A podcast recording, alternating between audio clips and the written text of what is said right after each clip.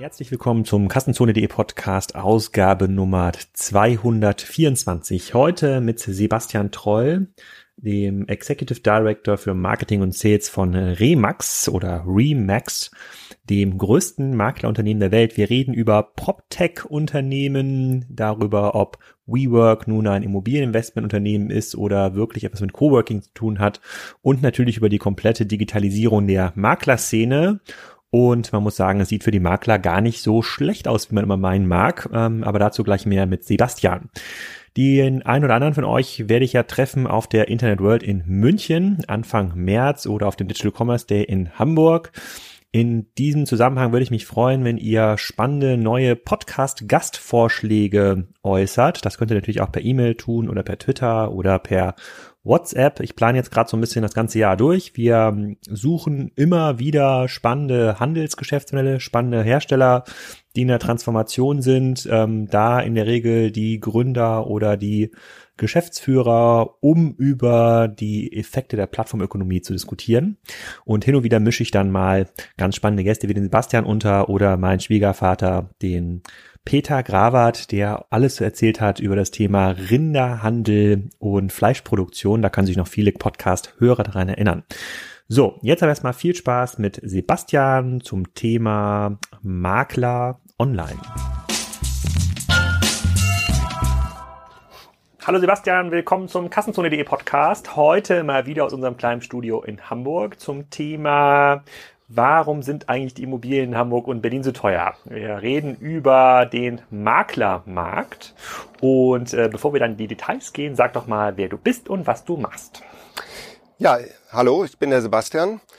Und äh, ich komme ursprünglich aus Hamburg, ähm, war schon viel in der, äh, in der Welt auch unterwegs und arbeite aktuell bei Remax, das ist der weltgrößte Immobilienmakler und äh, bin da in Europa sehr viel unterwegs, äh, um das Europageschäft äh, nach vorne zu bringen und vor allem auch sehr stark zu verändern vor den ganzen Herausforderungen, die da sind. Und äh, da kümmere ich mich sehr stark um das Thema Geschäftsentwicklung und äh, das Thema Markenpositionierung und neue Geschäftsmodelle. Kannst du vielleicht mal ein bisschen was äh, zur Maklerindustrie erzählen? Ich glaube, die meisten Leute haben äh, in ihrem Leben bisher nur was davon mitbekommen, dass es im letzten Jahr da so einen kleinen Wandel gab im Sinne des Beauftragungsprinzips. Wer zahlt eigentlich den Makler? Und ähm, dann vielleicht nochmal, wenn Sie äh, bei Ihrer Wohnungssuche in München oder Hamburg in einem sowieso prekären Markt an irgendeinem Markt dann nochmal fünf Prozent äh, Marge abgeben mussten, was ja immer zu großem Unverständnis äh, ähm, führt. Ähm, vielleicht kannst du den Markt mal so ein bisschen beschreiben. Also wie viele Makler gibt es eigentlich in Deutschland? Wie viele Remax-ähnliche Organisationen gibt es, die Makler orchestrieren? Wie viele sind irgendwie eigenständig? Wie viele konzentrieren sich auf Gewerbe, Immobilien, machen alle irgendwie dasselbe, ähm, damit wir den Markt mal so ein bisschen besser einschätzen können. Ja. Und du musst aber mich anschauen, weil die meisten Leute, und äh, ich weiß, die meisten Leute hören das ja im Podcast nur, ähm, die meisten Leute fühlen sich, wenn man die bei YouTube immer direkt in die Augen schaut, immer ähm, Etwas äh, angegriffen. nicht so wohl. das ist richtig. ja. Gut. Also in Deutschland ähm, gibt es circa 65.000 Immobilienmakler. Und die sind in circa 35.000 Betrieben organisiert. Äh, was sehr interessant ist, weil wenn man das mal äh, durchrechnet, heißt das, dass die ganze Branche sehr, sehr stark durch Kleinstbetriebe eigentlich äh, funktioniert. Ähm, nun muss man aber auch sagen, das sind, die Zahlen sind mit Vorsicht zu genießen, weil das ist eben eine der großen Herausforderungen, die es gibt, gerade in Deutschland. Sehr, sehr fragmentierter Markt, die sind nicht zentral organisiert. Es gibt viele sehr kleine äh, Verbände und Organisationen, die auch noch nicht sehr gut miteinander abgestimmt sind. Und deshalb sind solche Zahlen immer sehr, okay. sehr. aber können wir grob berechnen, ob es jetzt genau. 50 oder 60.000 sind. Genau. Und, äh, aber dann ähm, kriegt man mal so ein mhm. Gefühl dafür. Und was vielleicht noch ganz spannend ist, dabei zu sehen, dass in Deutschland, und das gilt für viele Länder in Europa, äh, in Deutschland sind es aktuell ca. 55 Prozent der Objekte, die ohne einen Makler äh, transferiert werden. Privat und Gewerbe? Ja. Okay. Und was ist das? Wie hoch ist die Zahl in anderen Ländern? Die äh, variiert so ein bisschen, aber sie schwankt so zwischen 40 bis 60 Prozent auch. Also das ist äh, also ne, die Hälfte ungefähr lässt sich schon ganz gut sagen. Interessant ist, wenn man das mal zum Beispiel in Nordamerika sich anschaut, da reden wir über äh, gerade mal etwas mehr als 10 Prozent. 10 Prozent, die, die nicht, nicht mit dem Makler ähm, äh, transferiert werden. Also 90 Prozent mit dem Makler. Genau. Und über was für Volumen reden wir dann im Markt? Wenn wir jetzt, äh, ich weiß gar nicht, wie viele Objekte werden in Deutschland irgendwie gehandelt bei x Prozent Umsatz, kann man das irgendwie ausrechnen, wie viel Umsatz diese Branche macht? Das lässt sich eben auch sehr schwer sagen, weil das hat verschiedene Gründe. Äh, zum einen verhandeln sehr viele auch diese Maklerkotage. So, dadurch, die ist eben nicht festgelegt und muss auch in dem, in der vollen Höhe erhoben werden. Ähm, und das zweite ist eben auch, dass in vielen Märkten das auch zum Teil dazu führt, dass es dann so äh, Bündelverträge gibt, wo dann äh, manche eben auch äh, besondere Konditionen vereinbaren, gerade auch durch dieses neue Bestellerprinzip, was ja jetzt äh, in Kraft getreten ist für den äh, Vermietungsbereich. Mhm. Würdest du denn sagen, dass es noch lohnenswert ist, heute Immobilienmakler zu werden?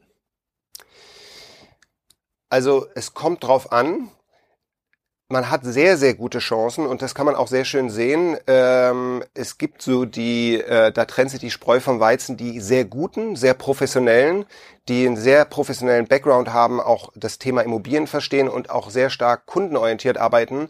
Die räumen quasi den Markt für sich auf und das sieht man sehr deutlich. Also äh, nach oben gibt's da keine Grenze und es gibt da eben wenige, aber sehr, sehr gute, die auch berechtigterweise sehr gut Geld damit verdienen und auch ausschließlich durch Mund-zu-Mund-Propaganda äh, leben.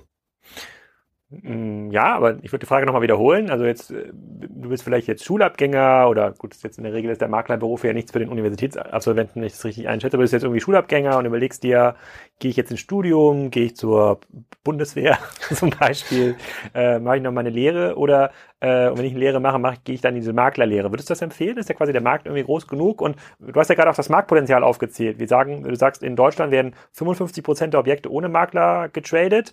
Die USA äh, machen 10 Prozent ohne Makler. Das ist ja ein großes Wachstumspotenzial. Oder entwickelt sich es genau andersrum über digitale Modelle, dass ähm, eigentlich die Makler verdrängt werden aus dem, ähm, aus dem Kauf- und Anwerbeprozess von Immobilien? Also aktuell sieht es halt immer noch so aus, dass das ein sehr komplexer Prozess ist. Da sind ja sehr, sehr viele Schritte auch notwendig, die, äh, wenn man das eben nicht täglich macht, als Verkäufer oder Käufer, dann hat man da natürlich seine Schwierigkeiten mit. Und wenn man da es schafft, eben wirklich äh, mit einem guten Know-how jemand zu beraten und durchzuführen und quasi dort auch diese, diese äh, schwierigen Prozesse, die dahinter stecken, abzunehmen, dann äh, hat das sehr, sehr gute Chancen. Und ähm, es ist vor allem jemand, der immer noch sehr, sehr gerne mit Menschen zusammenarbeitet äh, und so Beziehungen aufbaut, ist das äh, immer noch ein sehr, sehr lohnenswertes Geschäft, ja. Aber die meisten, wenn ich mir die Zahlen jetzt richtig durchlese, das sind ja nicht 65.000 Makler oder 60.000 Makler in 30.000 30 Betrieben, heißt ja nicht, jeder Betrieb hat zwei Mitarbeiter, sondern die allermeisten sind ja Einzelunternehmer und dann wird es größere. Konglomerate geben, wie Remax zum Beispiel, die in so einem Franchise-System ja. arbeiten. Vielleicht können wir gleich nochmal zu eingehen, was ihr genau macht. Ähm, die äh, äh, die da dann mehr als einen Makler haben. Also die meisten bleiben ja Einzelunternehmer ihr, ja. ihr Leben lang, wenn ich die Zahlen richtig interpretiere. Ja. So, wo ist denn jetzt denn der Hebel für für äh, Franchise-Konstrukte wie Remax. Kannst du mal erzählen, was, was ihr eigentlich macht, ja. äh, um Makler anzuwerben, um das Ganze zu ähm, institutionalisieren? Also das ist sehr spannend, weil wenn man mal das zurückverfolgt an die Anfänge von Remax und die haben tatsächlich damals in den USA, als sie gestartet sind vor äh, 45 Jahren, haben die wirklich die Real Estate Industry revolutioniert, ähm, weil die Folgendes gemacht haben, die haben gesagt, sie möchten eine Plattform bilden für die besten Makler, die eben bisher unabhängig im Markt sind, damit sie auf der Plattform entlastet werden und eben Services bekommen, womit sie sich aufs Kerngeschäft konzentrieren können, um noch besser zu werden. So. Und das führt dazu, wenn man sich das Remax-Modell heute anschaut, ähm, dass eben nicht wie auch bei vielen anderen Franchise-Systemen im Immobilienbereich sehr stark das zugeschnitten ist auf den Franchise-Nehmer, der dann die Makler ähm, in seinem Büro hat, sondern dass äh, bei Remax ist sehr stark das auf das Individuum, auf den einzelnen Makler eigentlich konzentriert. Der steht im Mittelpunkt, der bekommt auch den meisten Service und der profitiert auch am meisten davon, wenn er erfolgreich ist. Was, was für einen Service braucht denn so ein Makler? Bitte? Was für einen Service braucht denn so ein Makler? Also das äh, ist sehr vielschichtig. Das eine ist natürlich dass die, die ganzen Themen wie äh, Marketing Support, äh, IT Support, äh, also all das, um so ein Geschäft überhaupt betreiben zu können. Was aber auch noch hinzukommt, ist, dass äh, dieses Thema Lead-Generierung sehr viel besser organisiert werden kann im Verbund natürlich, als wenn ich das selber machen muss. Okay, also ich versuche das mal für mich zusammenzufassen. Angenommen, ich habe jetzt die Idee, ich mache ein Maklerbüro auf in äh, meiner Lieblingsstadt Kiel. Ja, und ja. sage, ich kenne ganz viele Leute, die haben Immobilien, äh, die spreche ich jetzt an und sage, ich bin der Makler des Vertrauens. Vielleicht machen die das dann sogar und geben mir ihre Immobilien, die ich dann irgendwie verkaufen kann oder vermieten oder für die Unternehmen oder für diese Auftraggeber und Immobilien kaufen. Ähm, hab dann wahrscheinlich auch eine, eine, eine, eigene Webseite, nennen wir sie mal Kassenzone an dieser Stelle. Ja, ja. und äh, dort äh, mache ich ein bisschen SEO und SEA und äh, Google, äh, Google Local Marketing, wenn jemand ein Unternehmen, ein, eine Immobilie sucht Gewerbe- oder Wohnimmobilie, dann kommt er irgendwie zu mir. Was wäre jetzt dein Argument als Remax, ähm, als Remax äh, Vertriebsmitarbeiter, äh, um mich auf die Remax-Plattform zu ziehen? Weil ihr wollt ja einen Teil der Cottage, die ich ja sonst selber verdiene, die müsst ihr dann bekommen. Anders, mhm. anders, anders kann es ja gar nicht gehen. Ähm, was wäre das Argument? Würde mein Geschäft dann deutlich besser laufen oder wie würde das funktionieren? Also äh, das ist tatsächlich der große Hebel dabei, dass äh, äh, man damit sehr viel erfolgreicher werden kann. Das hängt vor allem sehr stark damit zusammen, und das ist bei Remax äh, sehr auf die Spitze geführt auch, dass äh, das Prinzip umgekehrt wird, dass äh, man eben durch eine regelmäßige Zuführung, Rekrutierung von Maklern das Geschäft immer größer macht und damit eben auch das als, äh, als eine Geschäftseinheit sehen kann, die eben auch äh, für eine gewisse Nachhaltigkeit sorgt und damit diese äh, Mehrfachpotenzierung äh, äh, stattfinden kann. Okay, verstehe ich. Dann sagst du, in Kiel würde es gar nicht Sinn machen, mich als einzigen Remix-Makler zu haben, sondern in so einer Stadt braucht man wahrscheinlich fünf oder zehn. Und wenn man dieses Cluster sinnvoll zusammenführt, dann gibt es dort entsprechende Synergieeffekte, die zu einem besseren Geschäft für alle führen. Richtig? Ja. Okay, und, und wenn das verstehe ich, glaube ich ja auch erstmal, dass das so funktioniert, wenn man dann, äh, wenn man das irgendwie kosteneffizient auf, aufstellt. Aber da wird es ja noch andere Konstrukte geben, die sagen, ich kann das aber viel besser als Remax. Ja, ich ich kenne nicht so viele Maklermarken, muss ich zugeben. Ich kenne halt Engels und Völkers. Äh, die sieht man ja auch immer in sehr schönen Lagen mit ganz tollen Immobilien. Mhm. Äh, da ist dann auch manchmal das ähm, reddachgedeckte Haus auf Sylt dabei. Dann guckt man so im Fenster und denkt, so, wow, vier Millionen, das ist ein Traum. Ähm, äh, haben die einen ganz anderen Pitch oder ist das ein anderer Markt? Oder gibt es, äh, oder gibt es einfach so wenig Konglomerate wie Remax, dass es ganz einfach ist, da noch Makler zu finden? Also äh, es gibt tatsächlich nicht so viele äh, in dem Markt und wenn man sich vor allem anschaut, wie leicht es ist, Marktführer zu werden äh, mit zwei, drei, vier Prozent, ähm, äh, merkt man eben auch, wie zersplittert dieser Markt ist. Und äh, da lässt sich auch sehr gut daraus ablesen, eben wie schwer das diese Einzelbetriebe eben auch haben. Und ich glaube, dass da, also das Erste und Wichtigste ist natürlich immer erstmal, dass so eine bekannte und gut geführte Marke mir erstmal nutzt, weil ich ein sehr viel äh, größeres Sprungbrett habe, um direkt starten zu können. Das ist aber nicht nur im Maklerbusiness so, sondern generell, aber das äh, hilft da eben sehr, sehr viel. Ähm, ich glaube, dass eben einfach die Möglichkeit, Makler erfolgreicher zu machen und damit auch äh, mit dem zunehmenden Wachstum eben so ein Büro auch größer zu machen, was sich dann wiederum eben auch äh, in größeren Teams ähm, innerhalb eines Büros äußern kann äh, das ist eben etwas, das kann eben nur mit einer entsprechenden Struktur gebildet werden. Und da, ähm, das ist als Einzelmakler einfach wahnsinnig schwierig, weil man müsste sich um alles gleichzeitig kümmern und muss diese Strukturen auch erstmal entwickeln und äh, kann nicht von denen profitieren äh, das ist, glaube ich, so ein sehr großer Unterschied äh, da drin.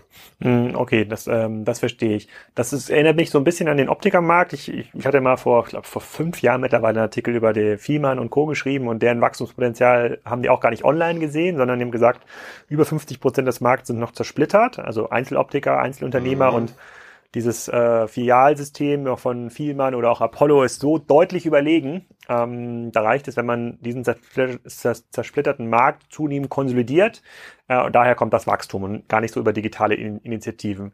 Wenn du jetzt so erzählst, wie hart zersplittert der Markt noch ist und wie wenig konsolidiert ist, also zwei, drei, vier Prozent Marktanteil, wahrscheinlich je nach Land, ähm, gibt es da überhaupt so eine Art digitale, so einen digitalen Zugzwang in dieser ganzen Maklerszene, wenn ich auf Gründerszene und Co mir neue Geschäftsmodelle anschaue, dann ist in den letzten Monaten, ein, zwei Jahren immer mal wieder von PropTech Geschäftsmodellen die, äh, die Rede mittlerweile würde ich, glaube ich, auch WeWork als PropTech-Geschäftsmodell bezeichnen. Ähm, gibt, passiert da gerade viel? Also wo man dann sagt, so, es müsste doch eigentlich, eigentlich müsste das ganze Geschäft doch von ImmoScout geowned werden.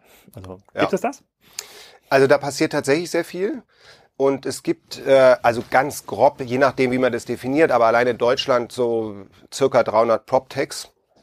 Wobei das sehr weit gefasst ist. Also das kann ja von Immobilienbewertung bis auch äh, Bestandshaltung, äh, Maklersoftware, da gibt es ganz viele ja. mhm. Unterbereiche. Aber wenn man das alles mal unter PropTech fasst, äh, dann gibt es doch eine ganze Anzahl. Was interessant ist, dass diese Branche eben über viele, viele Jahre gar nicht betroffen war quasi davon. Also dieser, ich nenne ihn mal digitale Tornado, der die ähm, äh, den Buchmarkt, den Musikmarkt, viele Märkte ja schon durchrissen hat, der ist so sehr stark immer daran vorbeigezogen bisher und das ändert sich gerade. Ähm, das Interessante ist. Aber warum, warum, warum ändert sich? Also ändert sich das, weil die Nachfrage jetzt von den Remaxes dieser Welt kommt oder sagen die Leute, boah, da ist so viel Kohle in den Markt, wir schieben da jetzt einfach mal einen 100 Millionen Fonds und dann schauen wir mal, äh, was funktioniert. Also man muss äh, fairerweise, es sind zwei, ähm, äh, zwei Gründe, die ja, glaube ich, eine große Rolle spielen. Das eine ist tatsächlich, wenn man sieht, um wie viel Geld es geht, ist das hochattraktiv. Da komme ich nachher vielleicht auch nochmal zu, äh, warum eben auch Player von außerhalb, ob nur Google, Facebook oder Amazon, da immer wieder sehr stark drauf schielen auf den Markt. Ähm, das hängt eben sehr, sehr stark auch mit dem, äh, mit dem Potenzial zusammen. Das Zweite ist aber, glaube ich, auch, dass gerade speziell in Deutschland mit diesen, ähm, mit den regulativen Veränderungen, das natürlich jetzt attraktiv geworden ist und das sieht man sehr schön im Mietmarkt, der jetzt sehr reguliert worden ist auf einmal, äh, ganz viele Makler Aufträge verloren haben. Das heißt, ganz viele Makler haben auch aufgehört, die bisher, bisher sich sehr stark äh, auf das Vermietungsgeschäft konzentriert haben.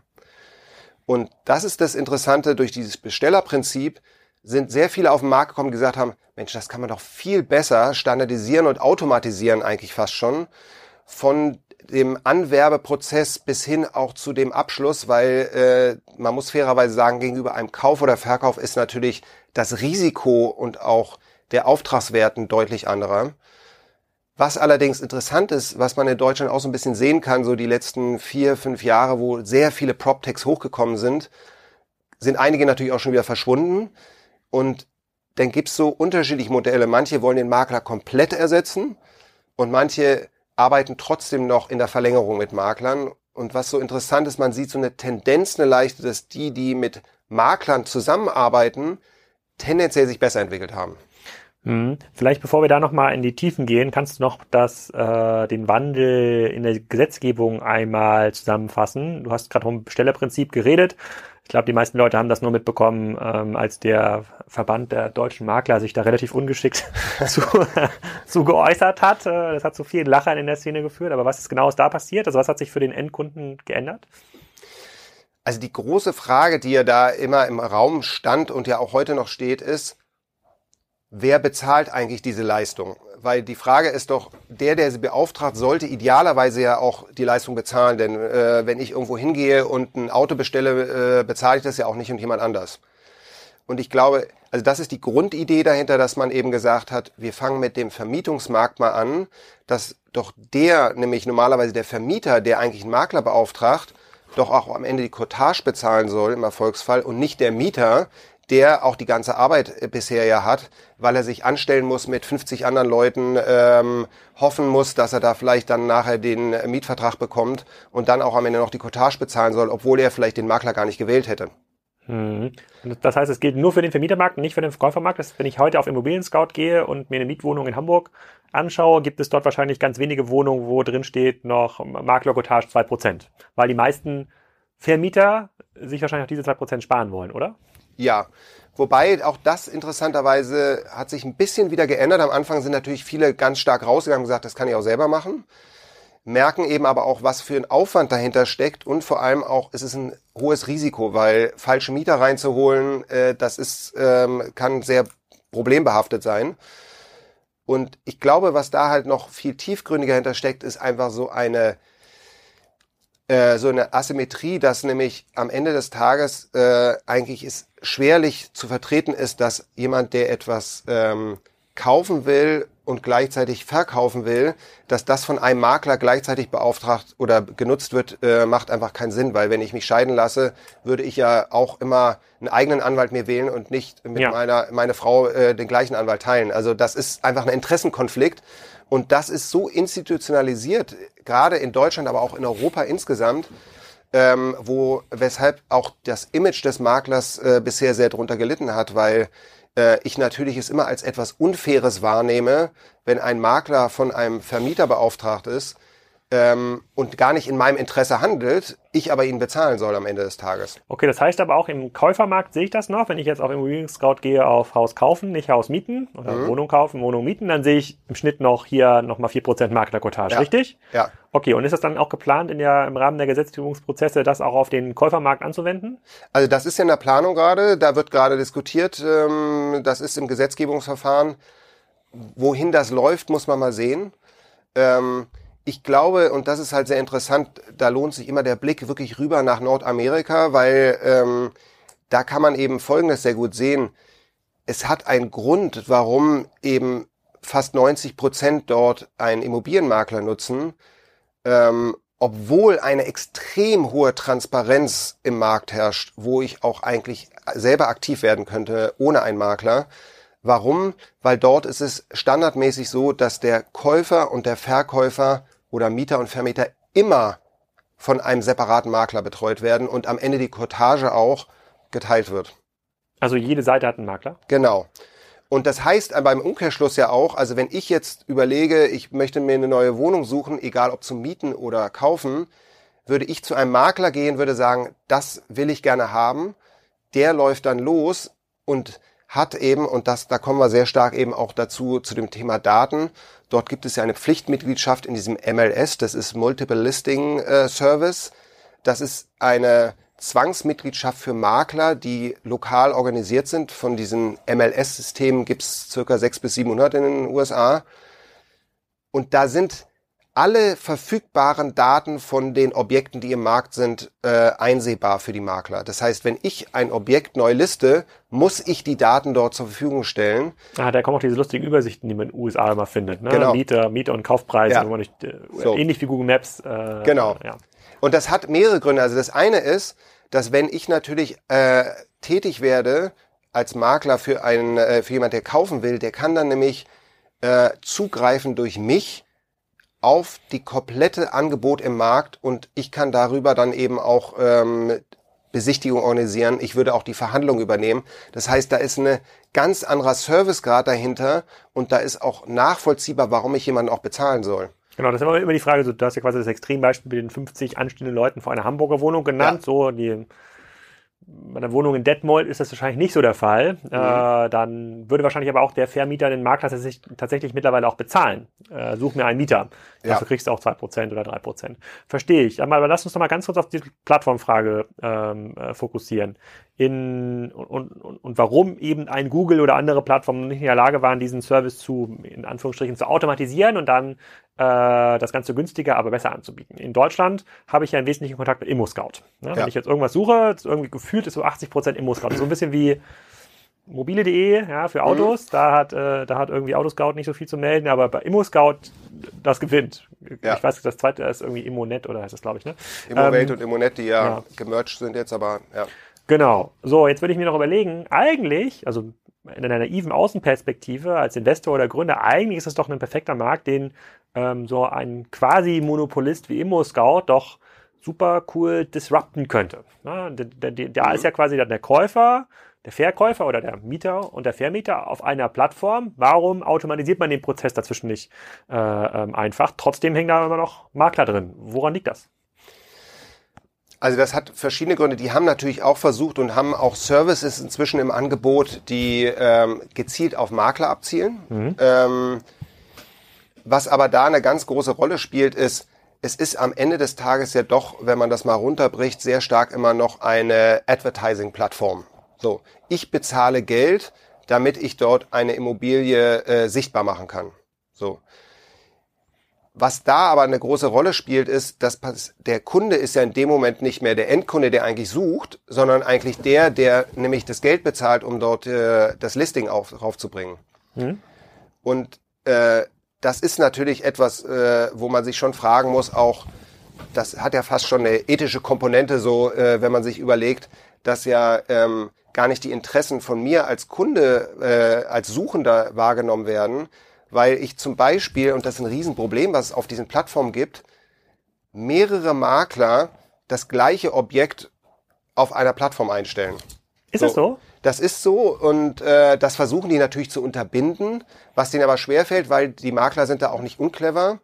Äh, die versuchen dann durch einen leicht modifizierten Preis oder eine Größenangabe des Objekts äh, wirkt das natürlich anders. Ähm, das ist aber jetzt für mich als Kunde, der sucht, extrem mühsam und ich weiß ja auch nicht, welche Informationen sind jetzt eigentlich richtig und ich verstehe nicht, warum da unterschiedliche Preise hinterhängen. Ja. Also das heißt, da gibt es, da muss man schon sagen, das ist ja nicht im Sinne des Endkunden gedacht, sondern äh, das ist erstmal eine sehr gute äh, Cash-Cow, die man da nutzen kann, weil sie eben einfach den Markt für sich äh, entwickelt haben und äh, den immer noch sehr gut bespielen können. Ja. Hm, okay, verstehe ich. Also ich mache mir jetzt um Immo-Scout das nicht so große Sorgen. Ähm, du hattest das vorhin schon genannt, äh, dass es ein, ein cash-starker Markt ist, der ja die großen Plattformen irgendwie anzieht. Warum hat sich dann Google da nicht durchgesetzt in diesem Markt? Ich meine, ja, am Ende des Tages geht es ja auch irgendwie strukturierte Daten. Google hat ja mit Google Maps und jetzt mit diesem Google 3D-Karten ja unfassbar gute Möglichkeiten, mhm. für, äh, Häuser darzustellen oder vielleicht auch Wohnungen darzustellen. Ähm, hat auch noch Bewegungsdaten von Google-Nutzern, könnte dann vielleicht noch coole äh, Add-on-Service, wie weit ist die nächste Kita weg, also Filtermöglichkeiten, die du als ähm, Portal wie so ein Immo-Scout, was ja hart auf strukturierte Daten setzen, ähm, setzen muss, gar nicht anbieten könnte. Trotzdem gibt's das nirgendwo. Es gibt keinen, mhm. Google hat sich in dem, in diesem Bereich nicht, äh, nicht, nicht zeigen können. Woran liegt das? Also das, das hat auch aus meiner Sicht verschiedene Gründe. Ich glaube aber, dass so jemand wie Google tatsächlich der größte ähm, Wettbewerber werden könnte für so jemand wie Immobilien Scout, weil die tatsächlich da noch deutlich besser aufgestellt sind. Ähm, es gibt aber ein Problem, was alle haben bisher. aber damit, damit ich einen berühmten Fußballer zitiere mit wäre, wäre Fahrradkette, äh, ist ja bisher nicht passiert und ist, jetzt genau. nicht, ist ja kein neuer Markt. Also in den letzten zehn Jahren hat, haben sie es nicht geschafft. Also sagen wir mal so, Google hatte ja da schon mal Versuche unternommen. Die haben das ja wieder eingestellt dann auch. Und, Wie hieß äh, das? Was war denn die Metasuchmaschine dafür? Äh, die hatten, äh, also ich, äh, das ist jetzt schon ein paar Jahre her, aber die hatten das ja mal versucht, das zu umgehen, dass sozusagen die crawlen dann die Objekte und zeigen die entsprechend auch an, können es mit ihrer Karte entsprechend mappen. Was da aber interessant ist, die haben ja jetzt gerade wieder einen neuen Versuch unternommen und für äh, jobs.google.com mhm. und ähm, da schalten die ja quasi auch den Mittelsmann aus. Ja. So, und äh, das ist aus meiner Sicht etwas, wo man auch sehr deutlich sehen kann, das auf Immobilien zu übertragen, ist quasi eigentlich nur noch einmal den Schalter umlegen. Mhm. So, und ähm, nichtsdestotrotz haben die aber eine große Schwierigkeit auch, auch Google eben, bei all den Vorteilen, die die vielleicht äh, aufgrund von Geodaten haben, sie haben eben nicht die realen Daten aus dem Markt, die Verkaufsdaten. So, also das heißt die historischen Daten. Das ist aber halt das, was zum Beispiel in den USA auch dazu führt, warum der Markt so transparent ist und auch ich genau sehen kann, wie oft wurde das Objekt ähm, gegenüber auf der anderen Straßenseite verkauft. Von wer hat es gekauft, zu welchen Preisen, wie waren die Preissteigerungen und ähnliches. Das sind ja alles Daten, die auch ein Immobilien-Scout nicht hat, weil die ja immer nur die Angebotsdaten haben und die Verkaufsdaten weichen in den meisten Fällen eben davon ab. Sowohl nach oben als auch nach unten. Aber das ist eben auch etwas, wo ja so eine Player wie Engel Völkers oder vor allem eben auch Remix in so einer Größe dann wieder eine Rolle bekommen, weil sie nämlich dort einfach auf diese Daten zugreifen können, die den Markt in real widerspiegeln. Hm, okay. Von der Entwicklung. Und Aber so, wenn du das so beschreibst, wenn man diese ganzen Trends da mal so sieht, also Plattformen wie Google, vielleicht noch ein, zwei andere, die äh, wir gar nicht kennen, Immo-Scout, das Bestellerprinzip, ähm, das birgt ja schon mal eine hohe Gefahr eigentlich für diese Branche. Du sagst aber, weil die Branche so fragmentiert ist, ähm, zahlen den Preis dafür erstmal die kleinen unkonsolidierten Makler und diejenigen, die das Geschäft gut konsolidieren können, ähm, aufgrund ihrer IT-Vorteile, Skalenvorteile, die profitieren eigentlich davon, mhm. äh, weil der Markt sich damit aus der anderen Richtung konsolidiert. Ja? Also sozusagen, es, es, es scheidet quasi Wettbewerb aus. Habe ich das ungefähr richtig zusammengefasst? Ja, wobei man eben da auch, das ist glaube ich ganz wichtig nochmal zu sehen, der Markt, wie er im Moment dasteht, unterstützt leider auch das, dass dort diese Entwicklung bisher nur auf dem Stand ist, wie sie eben auch ist, weil äh, so eine äh, so eine Knappheit an ähm, an Objekten da ist. Und wenn sich das mal massiv ändern würde, dann wäre eben auch eine sehr interessante Frage, was passiert denn dann eigentlich? Weil da ist dann natürlich dann äh, eine ganz andere eine ganz andere Qualität wieder gefragt, die es benötigt, um äh, eben Objekte dann auch zu verkaufen. Ja. Hm, das stimmt. Quasi also gerade in dem Ballungszentrum. Minderangebot, äh, ja. da braucht man eigentlich auch keinen Markt. Das, so. äh, das, das war ja auch übrigens der, der, der Auftakt unseres Gesprächs. Ich kenne dich jetzt ja so, schon seit ein paar Jahren und wir hatten, wir reden immer wieder über verschiedene soziale Netzwerke miteinander und wir suchen ja sowohl in Hamburg als auch in äh, Berlin äh, ähm, ähm, Büros für Spriker. Äh, in Hamburg sind wir auch fündig geworden. Der Markt ist noch relativ entspannt. Da bekommt man Büros zwischen ja, ich würde mal sagen, 20 bis 30 Euro netto äh, ist ja der Markt ähm, relativ groß und gut verfügbar. In Berlin sind wir mit, mit dabei der Größenordnung 30 bis 40 Euro brutto muss man pro Quadratmeter zahlen in mhm. spannenden Lagen, in neu gebauten ähm, Objekten mit extrem unattraktiven Mietbedingungen. Also lange Laufzeiten, keine Untermietrechte, keine Optionsrechte. Ähm, also extrem große Zahlen werden da aufgerufen für überschaubar große, äh, große Flächen, mit denen man sich ja das Recht erkauft, in diesen umbauten Raum zu gehen. Mhm. und äh, das ist alles so ein bisschen strange. Und da frage ich mich natürlich, okay, wenn das jetzt gerade so ist, auch in diesen ganzen Ballungszentren, das scheint ja ein, äh, ein genereller Trend zu sein, ähm, ähm, da müsste es doch ganz viele neue Anbieter, ganz viele neue Technologien geben, die davon profitieren. So eine für mich augenscheinlich ist natürlich WeWork, die, sich, die, die davon profitiert, die durch Skalenvorteile große Gebäude anmietet und dann äh, ähm, äh, teurer im Anführungsstrichen weitervermietet. Ähm, wenn man jetzt den Presse Berichten Glauben schenken mag, dann stimmt ja noch nicht mal das. Dann ist für die im Grunde genommen das ganze Thema Community-Untervermietung nichts anderes als ein günstiger Betrieb der Immobilien, um dann auf die Wertsteigerung der Immobilien zu wetten. War das ist so ein Profiteur. Ich weiß nicht, wie, wie siehst du das oder wie guckst du da so generell auf den Markt? Du bist ja jetzt auch schon ein paar Jahre in der Immobiliendigitalisierung drin. Was ja. passiert da eigentlich? Also das ist ja in der Tat ganz spannend, weil wir haben ja verschiedene Effekte, die ja stattfinden, gerade in den Ballungszentren.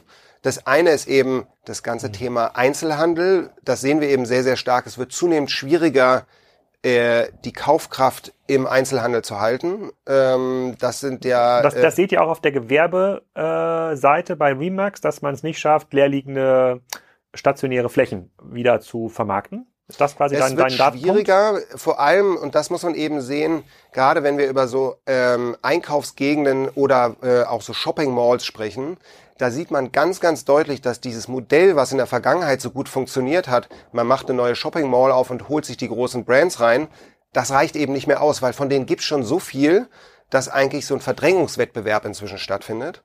Und was eben auch eine ganz große Rolle spielt, äh, ist ja das Thema Onlinehandel, der einfach dazu führt, dass immer weniger Leute tatsächlich in den Laden gehen. So. Das ist ja groß und breit immer wieder Thema äh, bei Kassenzone. Und äh, hast du da Daten? Könntest du sagen, ähm, ich sehe es ja, äh, wir haben für Bürosuche in Hamburg gesehen, dass natürlich jetzt auch in der Mönckebergstraße und Co. die zweiten, dritten Etagen, die früher mal Handelslage mhm. waren, dass man die mittlerweile als Büro relativ cool mieten kann. Also ja. ziemlich strange, also mitten in der Stadt und dann ja. bist du da im zweiten Stock und im dritten Stock und guckst auf die äh, Fußgänger, äh, Fußgängerzone. Hast du da irgendwie Daten, wo man sagt, naja, es ist halt, ähm, keine Ahnung, Städte wie Hamburg oder äh, München oder Rostock haben 20 Prozent Rückgang der Preise bei Handelsimmobilien in Innenstadtlagen. Kann man das so runterdampfen? Also schwierig und ich muss auch fairerweise sagen, da fehlt mir die aktuelle Datenbasis, weil ähm, da sind vor allem die auf Gewerbe spezialisierten Immobilienmakler, die ausschließlich Einzelhandel machen, äh, die haben dann sehr viel tieferen Einblick. Ja, denen geht's ja auch nicht so gut. Denen geht's auch äh, in großen Teilen nicht so gut. Hm. Ähm, und da muss man auch eben sagen, das hängt sehr stark davon ab, was für Konzepte die eben auch fahren. Also daran merkt man eben auch so, die Rolle eines Immobilienvermittlers verändert sich. Wer nur vermittelt, der wird sehr stark leiden darunter. Wenn ich aber kreativ bin und auch über neue Konzepte nachdenke, Partner mit ins Boot nehme, also ich sehe ja auch gleichzeitig ein großes Potenzial da drin, weil man eben die Umwidmung von Flächen, äh, weil das ja 1A-Lagen sind, äh, sehr gut nutzen kann. Und das ist eben so dieses, auf der einen Seite der Onlinehandel, der sehr stark in den Einzelhandelsflächen reingreift. Und auf der anderen Seite eben gerade in so Ballungszentren wie München, Hamburg, Berlin, da ist, äh, kommt dann auf dem Büroflächenmarkt, entsteht so eine Knappheit, weil alle eben sehr zentral ihre Fläche haben wollen, weil das äh, einfach eine große Rolle spielt zum Thema Erreichbarkeit, auch Mitarbeiterattraktivität, dass auch viele bereit sind, eben sehr viel höhere Preise zu bezahlen, nur um den richtigen Standort zu haben. Hm, Und also gute Zeiten für, äh, für Büroflächenmakler.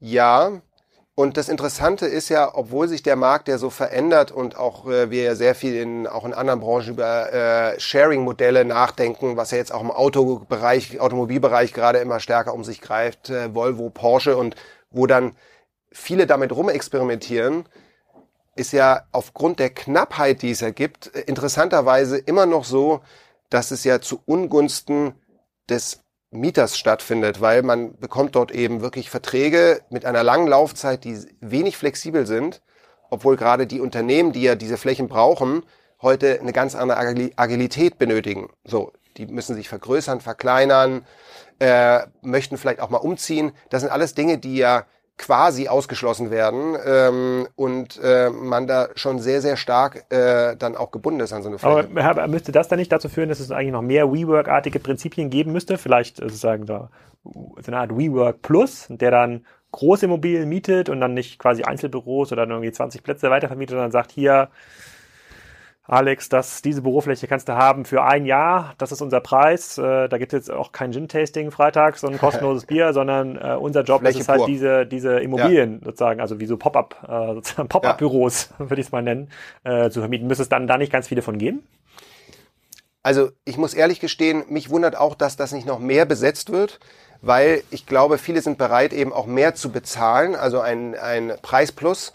Ähm, wenn dort ein größeres Entgegenkommen ist. Interessanterweise in den USA gibt es so erste Ansätze, da gibt es auch tatsächlich äh, Startups, die sich damit auseinandersetzen, weil man braucht eben nicht immer das Gin-Tasting am Freitag noch dazu und eben äh, das, ähm, äh, das gezapfte Bier, was man kostenlos nutzen kann da. Das ist erstmal attraktiv, aber ich glaube, das ist eben auch äh, das Thema WeWork ist halt einfach eine große Wette, muss man am Ende äh, des Tages sagen. Das kann sehr gut funktionieren, aber ich glaube, der Kontrast, Aber eine Wette von auf was? Eine Wette, dass langfristig die Preise steigen und noch viel wichtiger, aber eine gleichbleibend hohe Nachfrage oder höhere Nachfrage entsteht nach den Flächen bei WeWork. Weil die haben ja eine riesen Herausforderung. Die haben sehr, sehr lange Laufzeiten für die Flächen, die sie, äh, wie, die sie dort haben.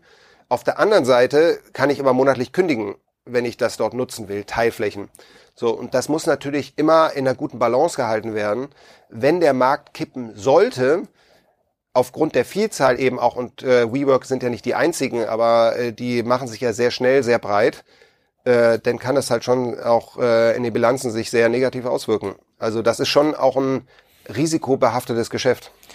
Das weiß ich gar nicht, weil ähm, also ich verstehe, was du meinst. Ich verstehe, äh, dass sozusagen, wenn die Nachfrage zu gering ist und sie vielleicht nur im Schnitt 70 Prozent Flächenauslastung schaffen, dann bekommen sie die Refinanzierung ihrer Immobilien nicht mehr hin, die sie ja für 30, 40, 50 Jahre äh, planen. Aber angenommen, wir, die Konjunktur kippt, dann ist ja die Fläche nach kurzfristig äh, äh, bindenden Flächen, die Nachfrage ist ja eigentlich größer als äh, als die nach äh, lange zu mietenden Flächen, weil die sind in Unternehmen ja noch unsicherer. Da mhm. haben sie ja mhm. quasi noch eine höhere Bereitschaft, ein noch höheres Premium zu zahlen auf kurzfristig verfügbare Flächen. Und dann bist du als, also da sehe ich bei Viborg halt zwei Sachen. Auf der einen Seite haben sie schon relativ viele Immobilien, aber sie haben vor allem auch die äh, äh, Vertrags- und digitale Infrastruktur, das so zu vermieten. Das fällt ja den meisten am schwersten. Also solche Verträge mhm. überhaupt aufzubauen und mal spontan hier die nächsten drei Monate zu vermieten, wenn du jetzt die keine Ahnung, die baden-württembergische, der baden-württembergische Pensionsfonds bist, der irgendwie 20 Immobilien in äh, Berlin und Hannover betreibt, hast du ja gar nicht die Infrastruktur, das zu tun, obwohl du vielleicht sogar die Flächen hättest. Mhm. Dir fehlt aber dieser digitale Layer. Und deswegen ist für mich auch die Frage, deswegen finde ich es auch spannend, dass du, du in den Markt so reinguckst, ob es da nicht Anbieter gibt und vielleicht sind es auch gar nicht dann die Anbieter für das äh, für die Fläche selber, sondern die an, sozusagen dann so PropTech ähm, Kanzleien, ja, die dann einfach mhm. das dann viel, dieses Risiko wegnehmen von den Vermieter. Gibt, siehst du da irgendeine Entwicklung? Also nicht in, in größerem Ausmaß. Ich glaube auch, wenn man nochmal hinter so ein WeWork-Modell schaut, am Ende, was ist denn das Produkt, was sie verkaufen? Das ist ja nicht die Fläche.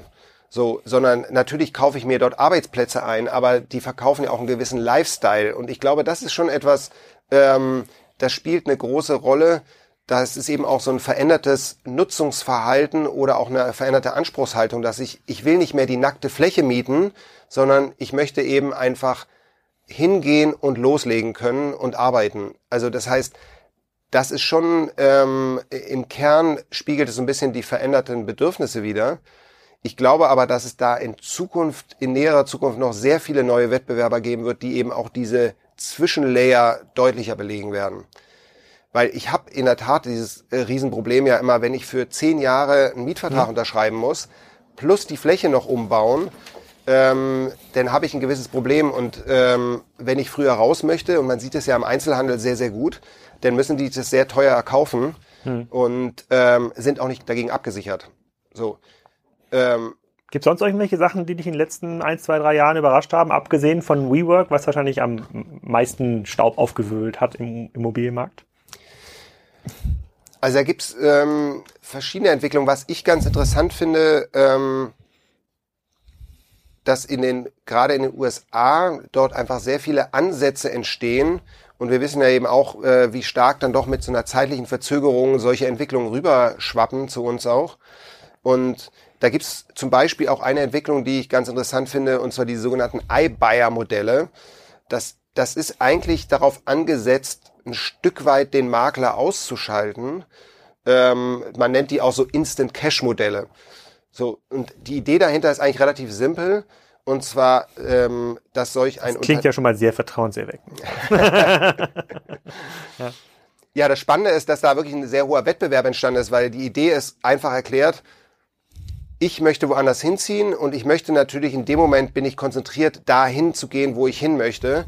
Jetzt muss ich mich um, den Immobilienverkauf kümmern, um einen Neuerwerb meiner Immobilie und das wird dir quasi abgenommen. Die kaufen deine Immobilie sofort die können die eben auch sofort einwerten aufgrund realer Marktdaten, die es hier in Deutschland zum Beispiel eben einfach so noch nicht gibt. Ähm, können dir dadurch einen Preis machen, nehmen dir das Objekt ab und können mit dir auch schon ein neues Objekt kaufen, was natürlich erstmal in dem Moment dem Unternehmen gehört, bis die dann dein altes Objekt aufgewertet und am Markt verkauft Ach haben. Ach so, sowas wie Flightride quasi, ja, wo man sagt so, ich, ich weiß ja, was deine Forderung wert ist da gegen die Fluggesellschaft. Ich zahle dir, äh, oder Flightride zahlt jetzt nicht vorher aus, aber da gibt es auch Modelle, die vorher auszahlen, aber ich übernehme das Risiko, du kriegst hier, du kriegst hier 500 Euro ist das wahrscheinlich wert. Ich gebe dir 400, 100 behalte ich. Hier ist schon mal das Geld. Äh, viel Spaß damit. Also sowas in der Art gibt es schon im Immobilienmarkt? Ja, wobei, also es ist ein bisschen anders, ist es tatsächlich, äh, weil ähm, da geht es natürlich um sehr hohe Summen und man muss fairerweise auch sagen, es ist immer so ein kleiner Abschlag, den ich natürlich extra bezahlen muss. Ähm, die werten das aber entsprechend auch ein, was das Potenzial der Immobilie eigentlich ist. Und äh, die haben ja die Marktdaten zur Verfügung und wissen eben auch durch eine kleine Modernisierung oder ähnliches, kann ich das dann deutlich teurer an den Markt geben. Das heißt, sie sind eigentlich quasi wie so ein Immobilienhändler. Mhm. Ähm, und aus Kundensicht ist es ja erstmal, klingt es ja sehr verlockend, äh, weil ich mich um nichts mehr kümmern muss. Was aber eben schon interessant ist auch, ähm, das funktioniert ja nur, weil es zum Beispiel diese, diese ganzen äh, Nebenerwerbskosten, die ja, ähm, die ja hier recht hoch sind, also man zahlt ja, hm. man zahlt ja eben alleine Maklerkotage schon sehr schnell eben 6,5 Prozent auch. Und das In gilt ja in Deutschland äh, kann das bis zu 6,5 Prozent sein, ja. Das wusste ich gar nicht so viel. Ich, also hier bei den äh, bei der bei den Grunderwerbsteuern war mir das klar, dass das sozusagen sechs äh, bis sechseinhalb Prozent ähm, sind, aber in der Maklerkotage habe ich noch keine sechs Prozent gesehen. Aber okay, gut. Aber diese also, Nebenkosten sind zu hoch und schwer zu kalkulieren. Also man muss so sagen, die gesamten Nebenerwerbskosten sind natürlich deutlich höher.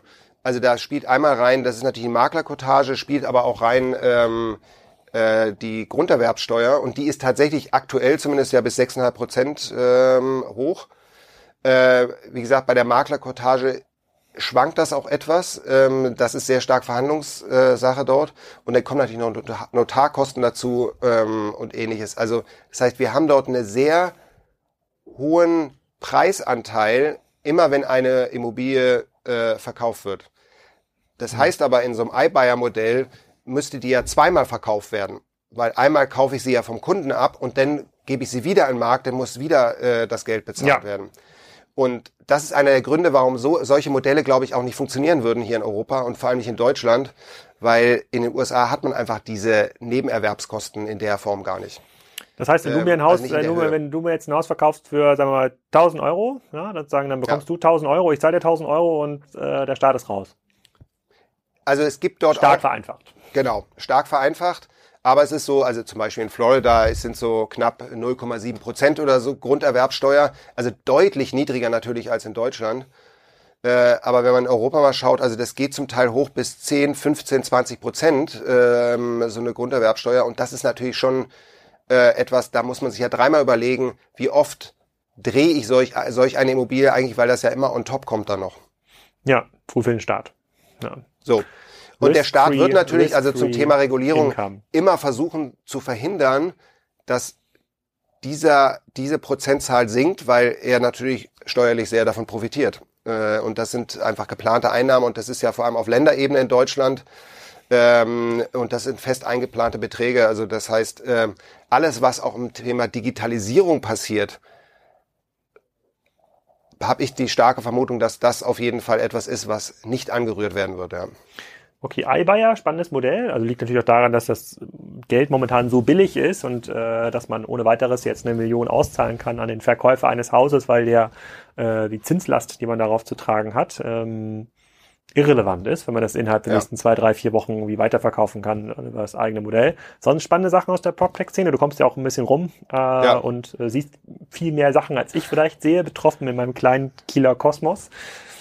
Also ähm, es gibt tatsächlich, äh, es gibt extrem viele verschiedene. Ich glaube, das Spannendste ist und was auch den größten Impact auf die, auf die Immobilienbranche haben wird, ich sehe sehr deutlich in verschiedenen Stellen auch in Europa, ähm, dass so Überlegungen stattfinden, ob nicht doch eine stärkere Zusammenarbeit stattfindet zwischen den Maklern, basierend auf so einem sogenannten MLS-System. Also ob man nicht doch schafft, in Spanien zum Beispiel, das ist so ein aktueller Fall, da äh, war Remax jetzt sehr stark der Treiber dafür auch, ähm, Wettbewerber ins Boot zu holen, damit man gemeinsam solch ein MLS-System schafft, um endlich mal so eine Datenbasis zu schaffen, wo alle Objekte äh, einsehbar sind für die Makler, die am Markt sind, plus aber auch, dass diese historischen Daten endlich mal entstehen, auf denen man natürlich sehr viel besser Bewertungen durchführen kann und einen Kundenservice erbringen kann. Und okay, glaube, das, das, ist eine Initiative, die zwischen Maklern diskutiert wird, also zwischen dem Remax und vielleicht vielen anderen Betroffenen, aber die nicht vom Staat ausgeht.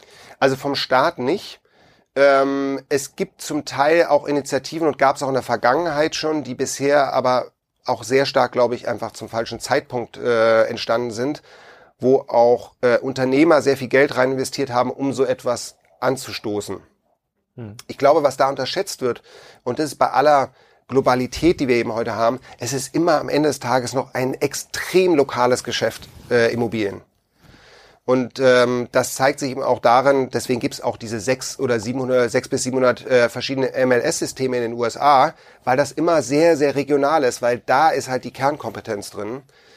Und ich glaube, das ist eben auch sowas, wo der Makler, wenn er eben gut ist, sehr überragend sein kann, weil er diese lokale Expertise hat. Er ist eben einfach derjenige, der kennt die Details im Markt und zwar über das Objekt hinaus. Wo sind gute Schulen zum Beispiel? Ähm, wo ist vielleicht auch die Kriminalität höher? Wo entstehen neue äh, interessante Bezirke vielleicht auch? Aber da vielleicht nochmal, um, um, Vergleich zu ziehen, äh, wir kommen auch schon hier so ein bisschen an das Ende unseres, ähm, äh, unseres Podcasts.